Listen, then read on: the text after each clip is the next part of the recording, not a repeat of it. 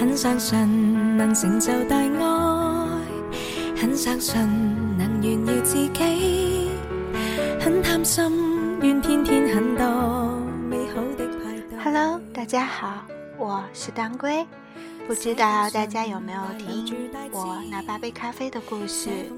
今天我想给大家分享的是，有人在听完八杯咖啡的故事后，他以我的角度写的一篇文章。他是这样说的：一杯咖啡，一个故事。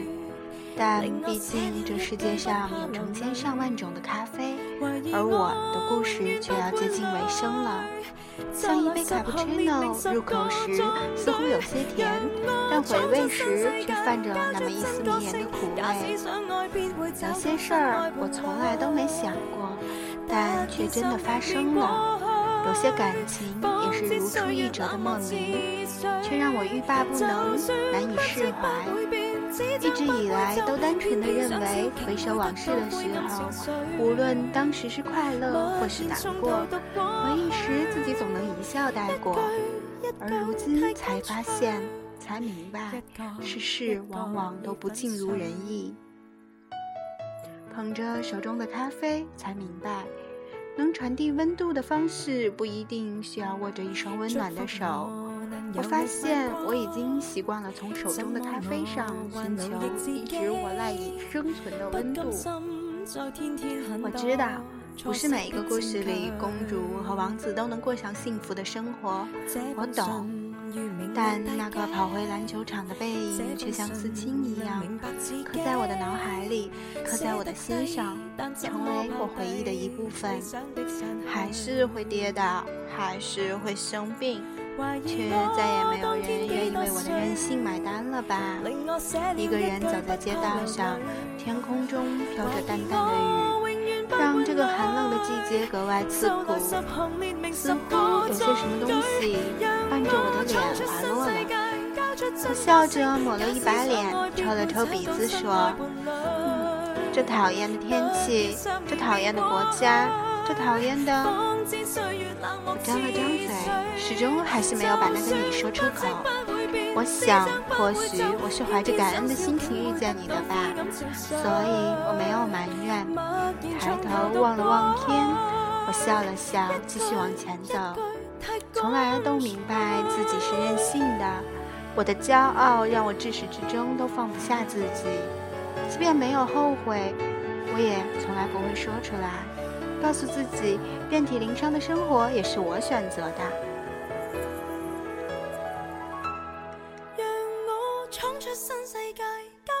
好啦，到了故事的最后，我想我还是应该感谢，感谢这城市，即便这里没有我的亲人；感谢这咖啡，即便没有家中的一杯开水来的温暖；感谢你，给我在这个陌生的城市中留下的许多的回忆，即便最后只能存放在我的回忆里。大家觉得这篇文章写的怎么样呢？这篇文章是我的好闺蜜祖迹写的哦，希望大家能够多多支持我。最后想说，我的故事讲完了，你的故事开始了吗？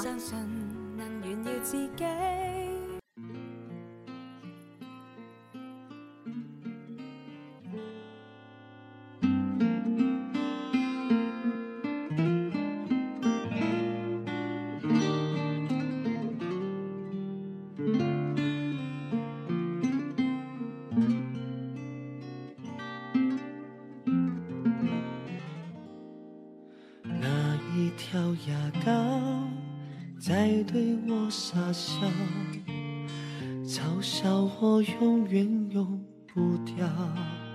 想睡就睡，想闹就闹，好快乐少了人唠叨。蓝色的碗盘多买了一套，我要多少替代的丑角？无辜的陪笑，才会让我们真的忘了你的好。我在高笑，借着热闹掩盖着心跳，边哭边笑，偏要说着一个人真好。当人群散了，突然觉得我可以死掉，我受不了。